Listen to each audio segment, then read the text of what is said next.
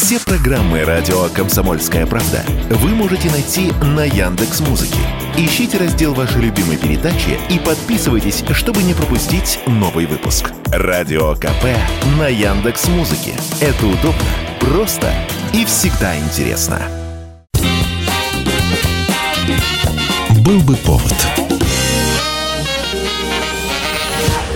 Здравствуйте, я Михаил Антонов. Это программа «Был бы повод». 21 января на календаре, год 1924. В этот день не стало Владимира Ленина. Последнее публичное выступление Владимира Ильича состоялось 20 ноября 1922 года на пленуме Моссовета. 12 декабря того же года Ленин в последний раз работал в Кремле. 16 декабря состояние его здоровья вновь резко ухудшается. С 15 мая 1923 года из-за болезни Ленин переезжает в подмосковное имение Горки. С 12 марта ежедневно начинают в прессе советской публиковаться бюллетени о здоровье Ленина.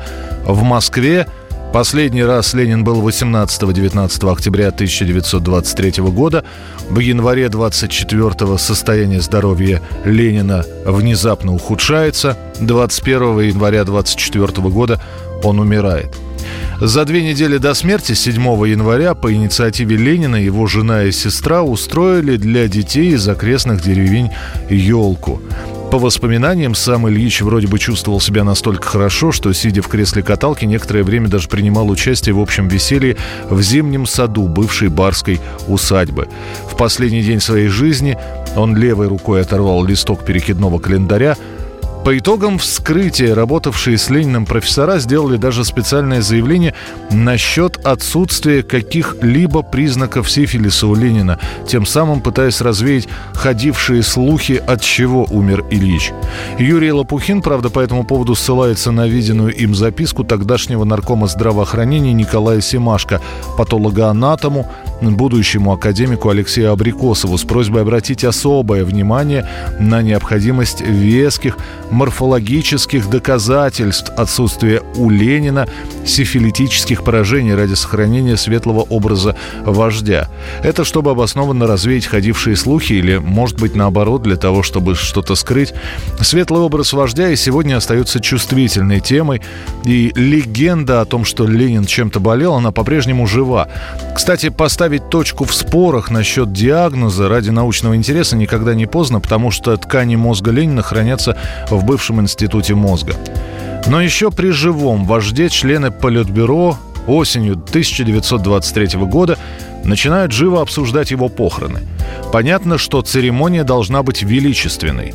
Но что делать с телом? Кремировать по пролетарской антицерковной моде или по последнему слову науки забальзамировать? Мы вместо икон повесили вождей и постараемся для пахома, то есть для простого деревенского мужика, с низов открыть мощи Ленина под коммунистическим соусом, писал в одном из частных писем идеолог партии Николай Бухарин. Впрочем, поначалу речь шла о процедуре прощания. И, в общем-то, о сохранности тела особенно не задумывалось. Поэтому проводивший вскрытие тела Ленина Абрикосов 22 января провел бальзамирование, но обычное, временное – он написал, вскрывая тело, ввел в аорту раствор, состоявший из 30 частей формалина, 20 частей спирта, 20 частей глицерина, 10 хлористого цинка и 100 частей воды.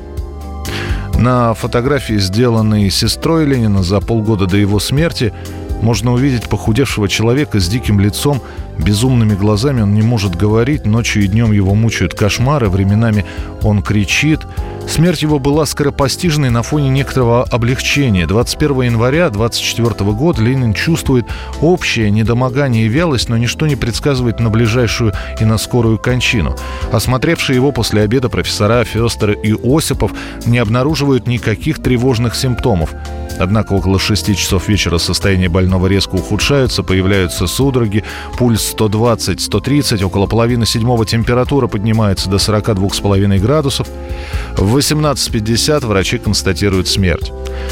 Для той самой идеологии, о которой говорили, был снят даже фильм. Правда, чуть позже, уже в 40-е, 50-е годы, где смерть Ленина показана Обыденно, просто и внезапно Ленин читал Джека Лондона и вдруг роняет книгу из рук. По описанию американского историка Нины Тумаркин, партия впервые узнала о смерти Ленина на заседании 11-го съезда Советов, которое как раз шло в те дни. Из большевистских лидеров непосредственным свидетелем смерти был Бухарин. Новость была сообщена депутатам, председателем в ЦИК Калининым – в зале послышались испуганные возгласы, несколько человек заплакали. Члены президиума, в частности Зиновьев и Каменев, уронив головы на стол, плакали как дети. В тот же день в стране объявлен траур. Образована комиссия Центрального комитета по организации похорон. Большевистские лидеры срочно прибывают в Горке. 22 января Дзержинский пишет распоряжение АГПУ не поддаваться панике, сохранять особую бдительность. С 21 числа в Горках начинается паломничество крестьян, которые пришли поклониться Ленину. Прибывший на Павелецкий вокзал траурный поезд был встречен огромной толпой. По оценке историков, в период с 23 по 26 января у гроба Ленина побывало до полумиллиона человек. Нина Тумаркин пишет – Скорбь, пробужденная смертью Ленина, была, вероятно, отчасти вызвана другими обстоятельствами. Прощание с покойным в Москве и траурные церемонии в других городах несомненно являлись разновидностью катарсиса для людей, которые пережили трагическое десятилетие – войну, революцию, гражданскую смуту, голод, эпидемии. Смерть Ленина стала поводом для первого общенационального ритуала оплакивания после всех тяжелых испытаний минувших лет – Общество захлестнула волна истерической горести, подогреваемой открытым доступом к телу покойного вождя и траурными церемониями, которые проводились по всей стране. Культ Ленина моментально, буквально за несколько дней распространился по городам и весям России, и он имел целью увековечить народную скорбь о постигшей стране утрате Этим во многом и объяснялся достигнутый успех, поскольку вызываемые чувства отвечали действительному душевному состоянию советских граждан, перенесших долгие и мучительные страдания – Итак, 23 января гроб с телом Ленина грузят в траурный состав, везут в Москву, чтобы выставить в колонном зале Дома Союзов. В это время у Кремлевской стены на Красной площади для обустройства усыпальницы и фундамента первого мавзолея динамитом крошат глубоко промерзшую землю. Морозы в 24 году в январе стояли действительно лютые. В газетах того времени сообщалось, что за полтора месяца того самого деревянного мавзолея, самого первого. Его посетило около 100 тысяч человек, но у дверей по-прежнему выстраивается огромная очередь. А в Кремле тем временем начинают судорожно думать, что делать с телом, которое в начале марта начинает стремительно терять презентабельный вид. Напомню, патологоанатом Абрикосов сделал лишь временную заморозку, временное бальзамирование. Тогда ученые Владимир Воробьев и Борис Сбарский разрабатывают и предлагают свою технологию бальзамирования. Впрочем, они тоже не сразу приходят к этому решению. Было множество споров, опытов. 24 июля после первой процедуры бальзамирования программирования, которую Воробьев и Сбарский предложили, тело было осмотрено и принято правительственной комиссией. Через неделю Мавзолей принимает первых посетителей. Благодаря уникальной технологии тело Ленина долгие годы без всяких внешне видимых изменений сохраняется даже при комнатной температуре. За 80 лет тело Ленина посетило почти 100 миллионов человек. В наши дни по-прежнему продолжается дискуссия по поводу захоронения тела Ленина. Ежегодная стоимость обслуживания мавзолея исчисляется миллионами долларов и является весьма обременительной для бюджета, как считают некоторые. И культ вождя мирового пролетариата, достигший некогда колоссальных масштабов, ныне поддерживается лишь группами туристов, которые ностальгируют по коммунистическому прошлому. Тайны мавзолея, столь ревностно охраняемые почти на протяжении восьми десятилетий, стали доступны тем, кто проявляет интерес к этой стороне нашей истории. Однако, несмотря ни на что, на Красной площади по-прежнему выстраиваются очереди. И режим работы мавзолея в наши дни по-прежнему ограничен. Он открывается всего на 3 часа с 10 до 13, да и то не каждый день. Владимир Путин, президент России, в самом начале своего первого президентского срока в 2001 году заявил, что считает обсуждение вопроса о перезахоронении Ленина преждевременным.